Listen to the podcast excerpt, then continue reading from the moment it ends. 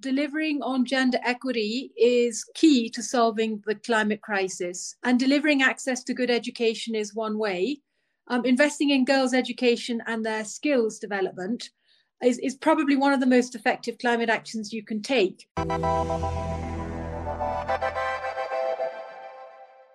Hello, and welcome to the Hub Culture Chronicles, our ongoing discussion about everything future. Joining us this week for a great conversation focused on International Women's Day are four women who are part of Hub Culture and leaders in the international investing community. So, welcome to Karine de Meyer, Sophia Swire, Marika Svardstrom, and Charmaine Shin. How are you all today? Very well. Welcome. We're coming at you from all over the world. Um, why don't we start with some introductions, beginning with Karine, who is an old friend who I met many years ago in Davos. Absolutely. Well, we actually met in New York. You may not remember at the Clinton Global Initiative. Beverly Cami introduced us, and that's how I came to visit you in Paris when you were there for for COP and that's when i started you know to be a knowledge broker for hub and i'm just so excited to be part of every year of the ice house incredible events and um, well as you know we are also burning man friends thankful to you and you know that i've always been passionate about female leadership you know i mean i went to women's college i studied women's studies at harvard and um, uh, you know i mean i've always been trying to pursue women you know women's careers and women's opportunities i worked for ted women for five years and since two years, I'm part of the Global Women in Technology movement, of which I'm the CCO, and I'm a investor in in companies actually, you know, founded or female led. Thanks, Karine. Sophia. Hello, Stan. Um, I think we probably met at the World Economic Forum, and it wouldn't surprise me in the least if it wasn't my dear friend Karine who introduced us a few years ago. Am I right, Karine? Yes, you did. It's true. And I remember our first really in depth discussion was in London when you told me about a new project you were working on, which was a fund focused around leadership and women investing, and it was going to be called something like Jedi. Am I right? Yes, you're absolutely spot on. Um, Jedi, uh, as in gender equity, um, gender equity diversity investments is a a new uh, gender lens advisory and investment platform, not yet a fund. And we're working at the nexus of gender climate and finance. Um, and for me, that represents uh, um, a sort of full circle return to finance after um, starting off uh, way back when at uh, Kleinwort Benson, and the biggest investment bank of the time, a long time ago. And then uh, after a 25 plus year career in social enterprise, I've come back to finance. And the aim is to accelerate female led tech enabled solutions for the United Nations Sustainable Development Goals, um, especially climate action in order to do that and do it to the best of our combined ability, I've teamed up with two absolutely fabulous engineers and mathematicians who happen to be of the female persuasion as well, and they can introduce themselves. And that leads us right over to Marika. Marika, a little bit about you. Yes, hi Stan. We haven't met before, so I am um, well, woman, a woman in tech. I'm trained as an engineer in Sweden originally, and then I spent most of my career abroad. Uh, I started off as a consultant in environmental management in Hong Kong for a few years, and when I returned to Europe, I did an MBA, and have since then, uh, which is quite a while ago now, primarily worked as an investor in, in developing tech companies and investing in tech companies around Europe. Welcome to the Chronicles. And Charmaine. Yes, hi, Stan. Um, funny enough, Marika and I, you know, both caught on quite well because uh, we met each other uh, in our previous job um, uh, at an investment fund. So my background was obviously in investments. I've, I've started off uh, investing in in uh, late stage companies and more recently in technology companies. So Marika and I got talking about, you know, climate uh, technology, got talking about sustainability and investments. And that's how we, we also got talking to, to Sophia uh, and, and we, we put on the sort of our passion together for, for, for gender equality. And, and that's how the Jedi um, sort of uh, investment platform idea is coming along. Thank you all for the introductions for our listeners. It's pretty great because with technology, we can all be spread around the world and be able to have a kind of joint conversation like this. And I think it reflects the power of collaboration and the way that technology is enabling us to be able to collaborate. And we all know that in some ways, these support networks like JEDI have really accelerated during the pandemic. Sophia, I'm, I'm curious, how is it evolving and what are the impacts you are seeing from being part of this community, having helped to kind of spark it?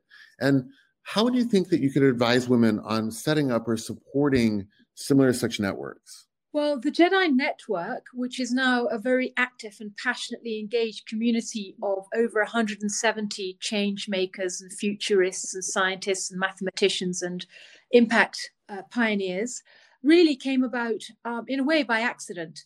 Um, a year ago, we had a pre-launch event for uh, for the JEDI investment uh, platform after Davos, after the World Economic Forum. We had 90 change makers, investors, and, and also female founders turn up for a sort of Davos decompression type weekend. Um, and at the end of it, well, I used I used WhatsApp in order to coordinate um, lots of people doing lots of different complementary things. And at the end of it, I sent a message out saying, um, "So long, chaps. See you in a year." And I'm gonna I'm gonna close down the uh, WhatsApp group. And there was an uproar, uproar and an outcry. No, no, we're Jedi's. Please don't close us down. And so it sort of happened by accident. Um, and then, of course, the pandemic was hot on the heels of that weekend. Um, and it's really become a sort of resource, as one of many, of course, um, for people to feel that they have um, community, for people to share ideas and opportunities and events and books and articles. So, in a way, it sort of created the JEDI mission and, and vision and values one of cooperation, collaboration. And um, how, how, is it evolving? Well, um, we, we've drawn in collectively more and more impressive people from all over the world, not only women. I'm glad to say we love men too, Stan, and I very much hope we'll, we'll hear more of your voice um, on that network soon. And in terms of how I would advise uh, people to set up or support such networks, I would just say, well, there's so many different um, ways now to do this. For instance, Clubhouse, which is all the rage. Um, so if, whatever your passion is, um, you know, you, you, can create your own room and build your own network and you'll find start and, and they will come, you know, and the more passionate you are about something, the, the more followers and, and participants and collaborators you'll, you'll have probably. That's my experience. You know, it's so true. Clubhouse has really changed the game for how people are communicating. Um, I was on a clubhouse just prior to this conversation focused on the global goals and the ability to get close to people in a way um, on clubhouse is uh, i've heard a lot of people talking about how it's collapsing networks and making everyone almost feel one or two degrees closer this is also maybe true on the investment side so for marika and charmaine i'm curious how are these networks affecting your deal flow as investors? Maybe we'll go to marika first. Well, you know, one of the issues with the, the lack of capital being directed to female entrepreneurs are the the first of all the lack of G, female GPs uh, makes a lot of female entrepreneurs shy away from turning to uh, investors, uh, and the fact that, to, that, we are female investors looking for uh, opportunities we we have without even starting to launch we haven't even started a platform. We get decks and being approached by fantastic entrepreneur female entrepreneurs with really interesting business opportunities daily. So we think that you know opening up that channel where they feel a little bit more connected and, and comfortable to approaching uh, a more diverse set of investors is, is has been important. Yeah and, and just to add on to that i think the the Bumble IPO helped us a lot as well with with the whole branding around you know we women can do it too. Uh, you know that there's this um, sense of uh, achievement uh, as, as as as a group, putting in more sort of um, uh, uh, uh, empowerment in in women. There are already a lot of women in tech. I think a lot of them could probably just be a bit more quiet, a bit more um, subdued in, in their ways of fundraising. But as we see now, especially this year with I mean, not, not only the Me Too movement, but the whole diversity discussion and equality discussion around the world uh, across various topics has just helped, um, you know, women step up and, and, and as such, you know, helped us in deal flow uh, in the investment world. Yeah, I think just to add a little bit, it's about visibility and, and seeing role models. We were we just did an exercise of said let's list the the the, the top um, unicorns, the companies, tech companies around the globe valued over a billion, who has at least woman one woman entrepreneur. And I realized from the list we found it was a long list. And most of the names I never heard, the women. So it's also about making them, them visible, just being heard, showcasing, uh, which I think is a very important part of the network. I think that's so true. And we've seen that a little bit with our list of the 50 women in tech, uh, 50 leadership women, as well as our top women in climate. And in doing those and publishing those listings over the last couple of years, which Jess, who's on our operations team, has, has led the research into that, I was surprised how many women I had never heard of or that I didn't know who were in these mm. really, really important roles. And for whatever reason, just didn't have the same level of visibility um, that men have had. So it is, I think, very, very important. You know, on the STEM front, I think this extends beyond leadership all the way through STEM. So, Karine, can you look at a little bit at the STEM issue? I know that you're working so much on um, amplifying women in tech. And I'm curious, like, what are you doing to identify and support women in STEM? You you mentioned those organizations at the top of the episode. Tell us a little bit more about those. Well, uh, I think it's really, really funny that you that Marika is talking about the role models because this is the exact reason why we founded this movement in 2018. And actually, we grew exponentially during the pandemic. So we had maybe 12,000 women following us last year, March, and now we have over 50,000 in like, I think, 70 countries. And, you know, we were supposed to have a summit in May for 50 people in Paris and we had to take it online in six weeks time and we end up having 25000 people you know women and men actually tuning in and this movement i mean it's truly global and i remember because i did the launch in the netherlands in amsterdam in june of 2019 and the main question we asked the audience was like what can we do for you what is it that you are that you are in need of and all the women said we need new role models but we would like to hear stories from women who who are actually close to home not always the ones who are far away, but the ones closer to home. And we would like you to help us be a role model too. We would like for you to help us, you know, get access to funding because I mean that's the other thing that I know from the TEDx Amsterdam Women Startup Award that I also organized five years, is that women were always in the very difficult position, you know, of getting money. And what I've noticed also within the STEM, I mean, uh, as you know, we organized a huge event last week in the UAE. That's actually it's incredible what's happening there, both on the investor side for him, but also on leadership and tech. And you saw that so many women had amazing ideas, and that the topics that they are actually working on in their company are usually also close to home. So women really want to like work. They actually want to use STEM or like technology to actually um, find a solution for something close to home, something close to the heart. And I think exactly what, what you said, Charmaine. I think it was a huge push to the whole world that Bumble, you know, was was taken public and that she's only 31 years old.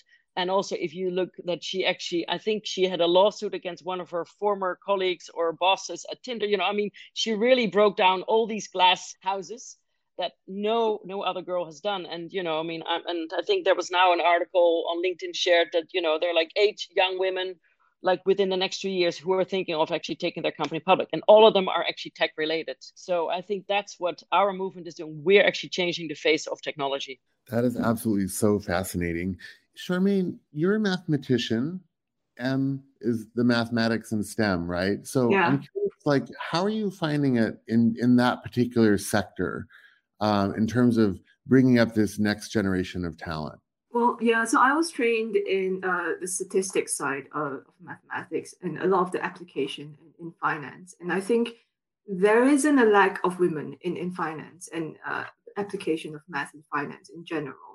And I think it's a systemic issue uh, in general. And there is this, uh, you know, um, boys' club issue, especially with the finance industry and also the insurance industry um, that where, where Marika and I are in but you know what we're trying to do here is is, is just increase the platforms or in, in, increase the, the, the voice the voices that are being heard uh, for women and um, even in our past uh, our previous um, company in our role we had a male boss who was very adamant to having you know, half of the workforce or half of the team including senior management team to have female in, in, in there and, and I think you know everyone is trained in math or everyone's trained as an engineer and trained in tech but it is it, it, there is a need to to make that statement upfront and and to give that support um, in in the whole system so that we can increase the, the visibility. I think.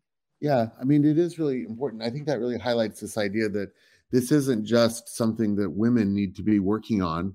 This is actually something that everybody needs to be working on. So the guys need to be doing their part as well. You know, I'm curious, maybe Sophia, for this for this next question we've seen actually, unfortunately, uh, a slide backward uh, against the Sustainable Development Goals in terms of many aspects of equality that we were working on, whether it's, essentially reducing the income inequality gap, to some extent, the gap between men and women in the developing world. And, you know, this idea of STEM as an equalizer, a leg up, is really important. However, we've had a really hard year because of the pandemic and all of its ensuing and resulting outcomes. I'm curious, like, what are you seeing in terms of your work on bringing these investments around STEM into other parts of the world where perhaps these gaps are even larger? Do you have a, a thought about what our strategy should be there? Um, I do. I absolutely do. You're quite right to say that there has been um, certainly a few backward steps when it comes to some of the impact goals that we were moving towards, such as, for instance, a little bit more parity in terms of access to finance for female founders.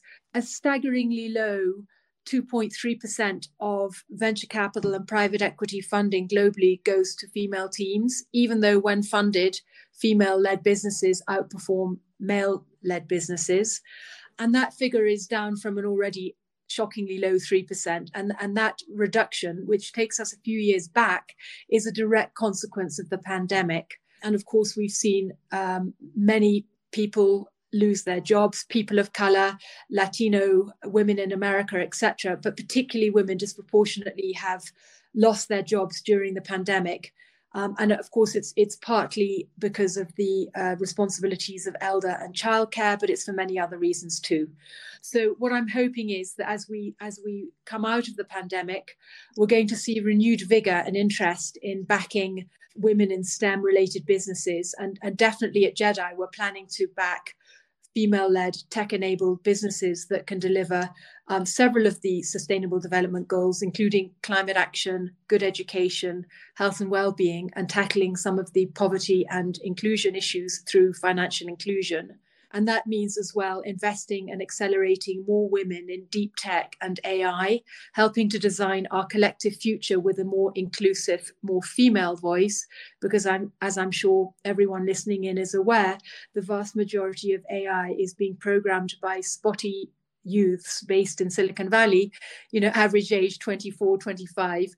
And unfortunately, AI, which is going to determine much of our future, already has a racist and gender biased way of looking at the world.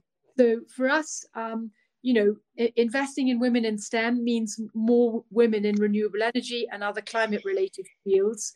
And this will in turn lead to more and diverse ways to think about climate resilience and mitigation, and in turn infuse climate investment pipelines with more qualified women. And one of the ways that JEDI is going to sort of go above and beyond investing in these businesses is that we want to ensure that the products and services of our portfolio companies of climate and tech related education and vocational training businesses, for instance, can reach women in least developed countries and an example might be, for instance, um, one of my former colleagues from Afghanistan wrote a round robin a couple of days ago saying there are 140,000 unemployed coders in Afghanistan, some of which are uh, women, many of which are women actually. Um, and part of what we can maybe seek to do, um, fintech is one of our uh, investment verticals. So if we were to invest in a, an insurtech or a fintech company that was registered in, in Northern Europe or, or the US, as we plan to, um, perhaps the products and services of that fintech company could be deployed or engaged in places like Afghanistan, and we might be able to link them to to workers uh, in those countries.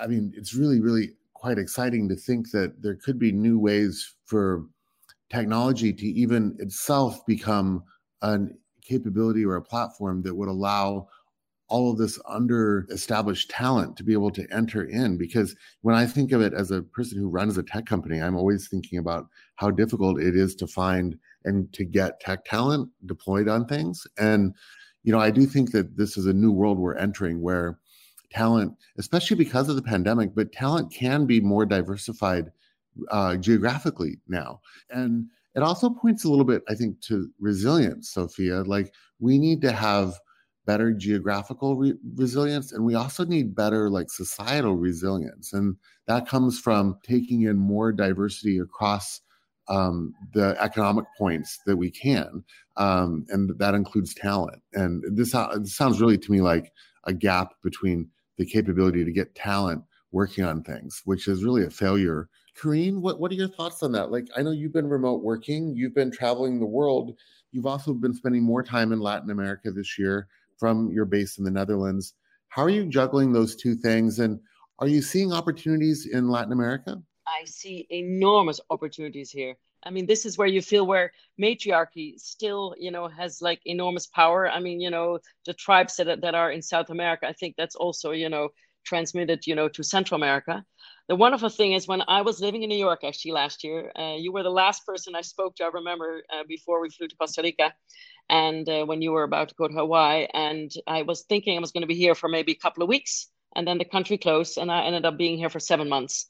It's been the best year of my life, to be quite honest, and I'm very grateful. And I was able to actually take a movement. I think it would, would have taken us five years to get where we are now. I mean, we have ambassadors. We are now setting up funds in all these countries. Sophia, I'm dying to talk to you about Afghanistan because I love I love hearing numbers about 140,000 coders available. I mean, this is exactly what we do. We we really try to take care of like the lifetime cycle of a girl. So we try to because it's exactly what you say. AI is the future. And when women say, "Oh, I have nothing with um, technology," I say to them, "Well, honey, wake up because your whole life is already defined by it. They know everything about you, so it's very important that you start to understand how your life is being uh, defined by it. And I really think it starts by really uh, making young girls and also education system and you know really enthusiastic for um, having young girls you know enter the field of STEM. And it could be anything. I mean, you know, I was voted one of the 50 most inspiring women in the Netherlands 2019 for what I was doing for like technology, but I was not even actually active in technology, which just I was actually changing the face of technology. And I think that's exactly what needs to happen. That's why we need to have these new role models. And I think women helping each other. And I think technology, you know, when we had the, the event in the Netherlands, we had 300 women there. Maybe 15 of them were Dutch. All of them spoke different languages. So English, of course, is a, is international language. But these women move around the globe easily because they all speak the same coding language. So I think once you step into that world, the world is your oyster. And definitely, Sophia, what you said about women were hit the hardest. We are actually now at the level of 1988.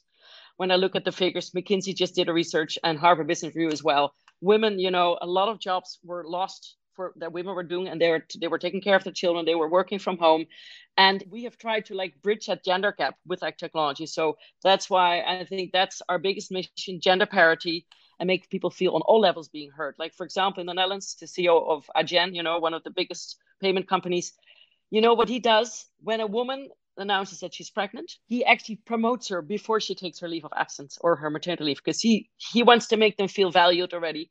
Because after he said, you know, it's always a tough, tough decision for a woman 35 years old to come back into the workforce. And then at least I've done my bit. And those those are the are the kind of narratives that we try to put onto our platform so that women know that there are other opportunities out there for them. That is such an uh, what a great idea to be promoting women as they go into maternity leave, so they have that incentive to come back on the other side. Because um, I think often the narrative is that women feel like they might be less valued coming back into the workforce after they've had children. So this idea of actually setting a carrot out there that says, "Hey, we're going to be valuing you and we're going to be looking for ways to expand your role." That's actually such a great and what a simple idea. So I, would like to pivot for a second. You know, eh, that, that to me was a very shocking number that you said that women in work has essentially been set back to 1988, Karine. I mean, that is really something. But I wonder can technology and the collective action that we see happening help us bounce back faster? You know, maybe Marika, as an investor, Can you comment? Do you think that we're going to be able to recover this lost ground? Everybody keeps talking about the recovery from the pandemic leading to a kind of boom because we have so many new tools at our disposal that we didn't even have a year ago, let alone five years ago, let alone in 1988. Do you think we can bounce back faster? And how how do you think we can all contribute toward that bounce back? Well, I I see this pandemic. I think you, you can be on either side of the fence, but I think this has been such an opportunity for pause and reflection and reset. And I think we have such a tremendous opportunity now to to go in a different direction. And I do think that we already see from the investment community that people, investors are looking for ESG, uh, proven investment opportunities, diversity. Those topics are there. We're looking for solution and asset technologies i do believe that the sort of the, the boom in, in the use of, of remote training and learning that will remain with us. And it open up access. Is access for those who have not had access in remote areas to education or to job markets. And it's just hopefully i do hope that our employers when they start with when the economy takes off again there is a war for talent continuously ongoing. So you're going to have to cast your your net much wider to find the talent you're looking for and you may not need to find them in an expensive location in the big hubs anymore. You can find them you know really really good people but you need to think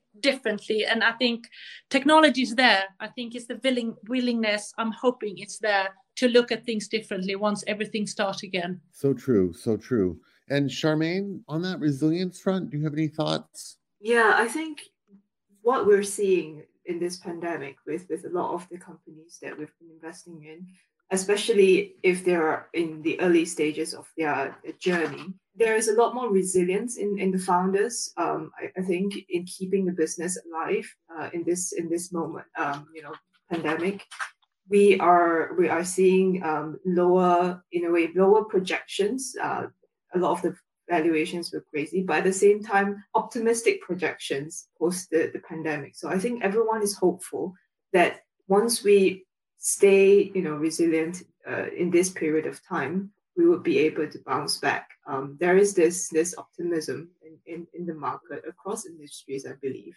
and and it is the, to to to Marika's point around people being able to sit back and reflect what's important in their lives.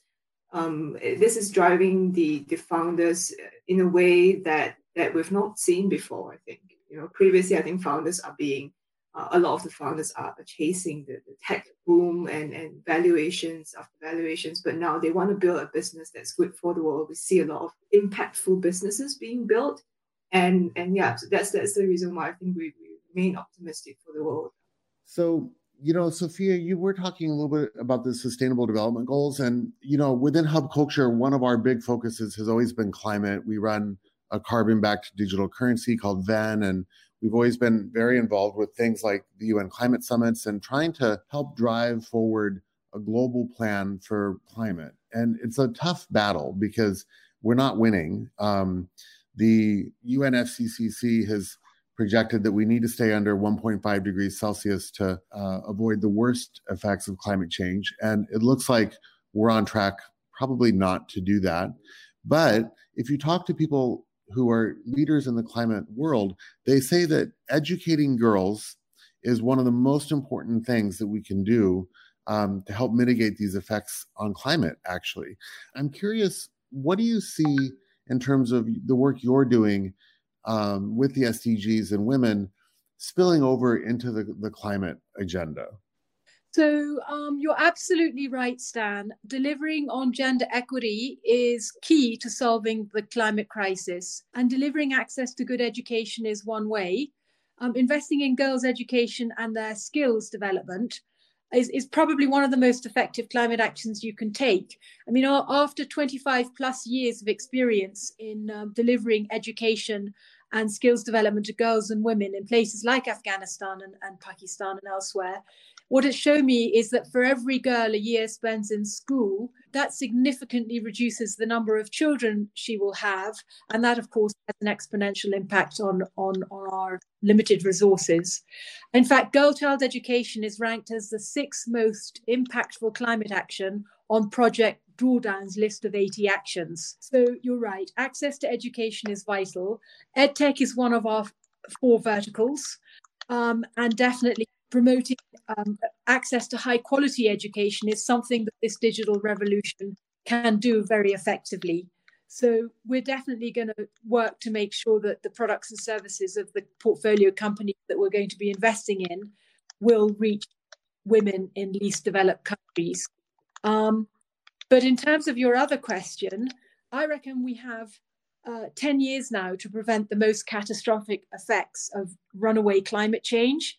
And in fact, the UN is urging for the 2020s, this decade, to be the decade of action if we're to curb the worst effects of climate change, achieve the Sustainable Development Goals, and secure a return to post COVID prosperity, human flourishing, and the sustainability of the living planet. So I think that for me, um, this pandemic is, is a sort of prequel to much worse things to come, something that we're not going to be able to trade our way out of. It's a huge wake up call. And I think that every single one of us who has the ability, the access to education, to financial resources, should be deploying our, our networks and whatever we have um, to attempt to reset the course towards the United Nations Sustainable Development Goals. You know, it's really sad because uh, the, the SDGs have been set back a lot over the last year.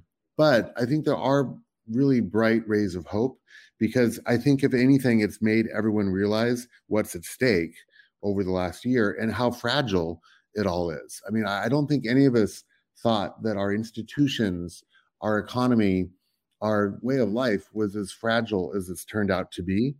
And this idea, I think it comes back to what Charmaine was saying about resilience a minute ago, but we have got to start making our society more resilient. And it seems like that will never, ever happen if we leave half of our society behind by not working on these issues of gender equality. So it, it has really become, uh, I think, a wake up for everyone that we're all in this together and we're not going to make it if we don't um, start acting like we're all in this together. You know, this is a special episode for us for International Women's Day. I've been amazed at how much March 8th has become like a pivotal date in the calendar of a year. You know, it's something that everyone looks forward to. It's almost impossible to get anyone's attention because there are so many things happening on March 8th. So I'm really grateful that we were able to get your attention on this lead up um, to IWD. But I'd like us to kind of wrap up with a wish from all of you. What's your wish for International Women's Day this year? Um, let's start with Marika.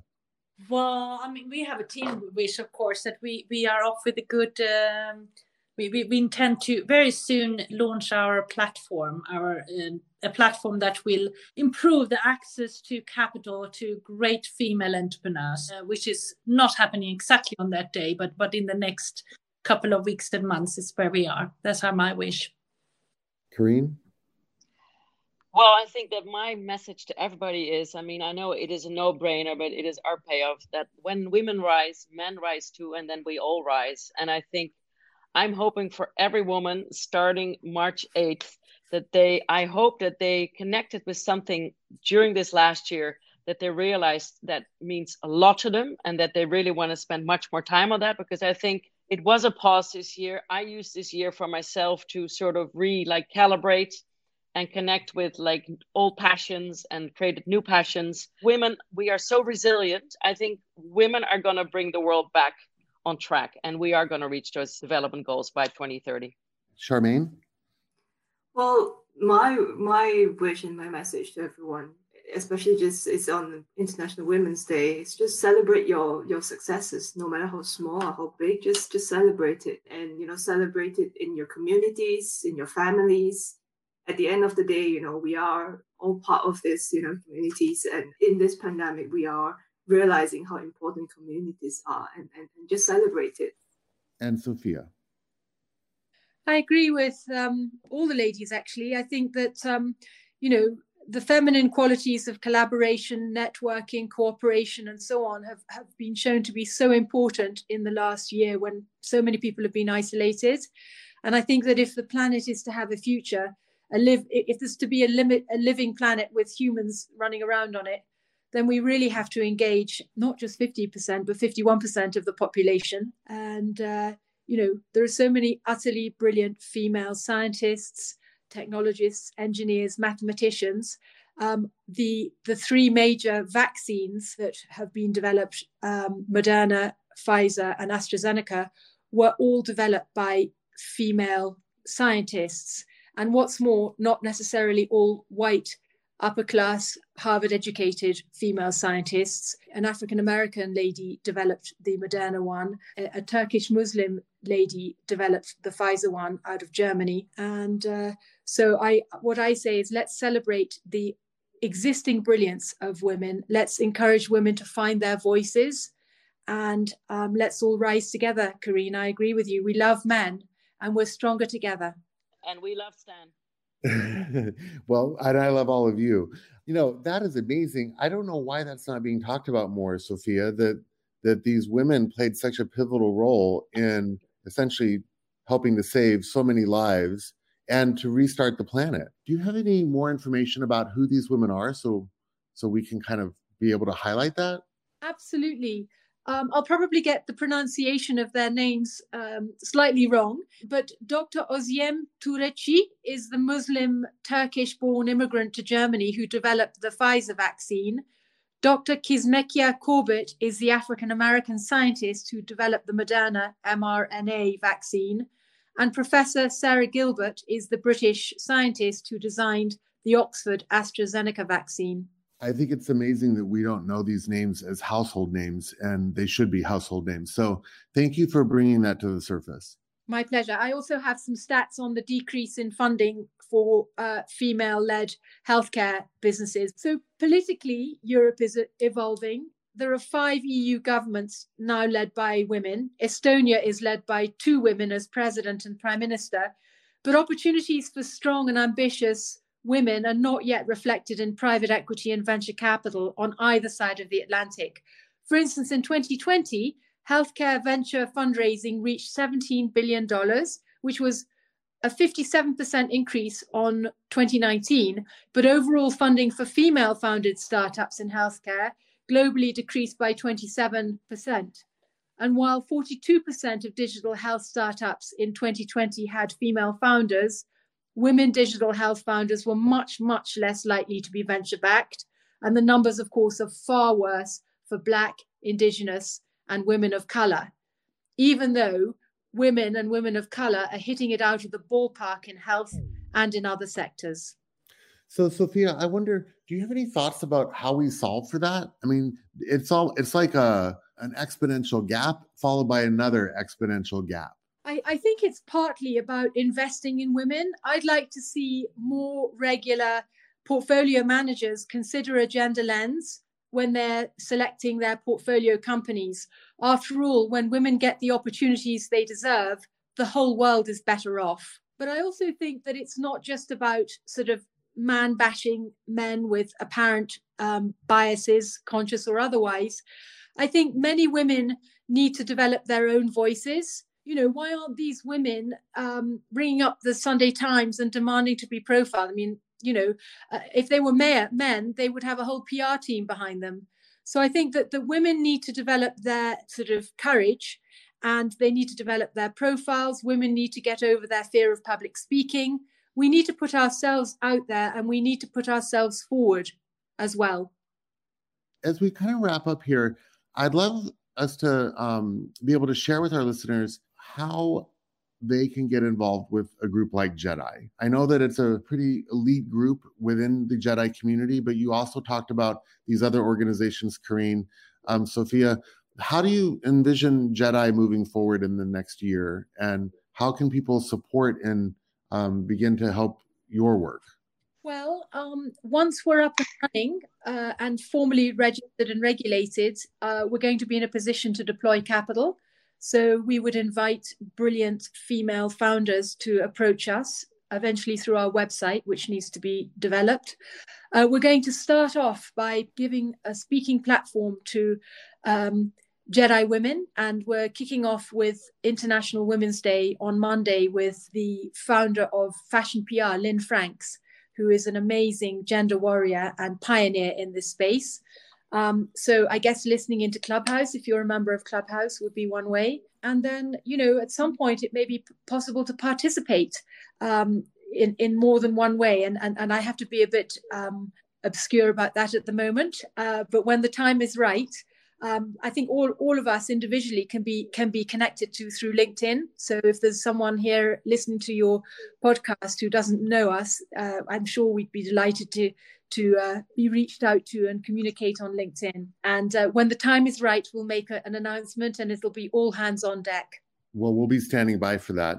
Our hat off to you. Thank you for joining us for this episode of the Chronicles. For those of you listening, you can find more discussions around all sorts of topics wherever you get your podcasts, but especially iTunes, Spotify, Anchor, and SoundCloud. Just look for the Hub Culture Chronicles. Thank you for joining us, ladies. Happy International Women's Day. なるほど。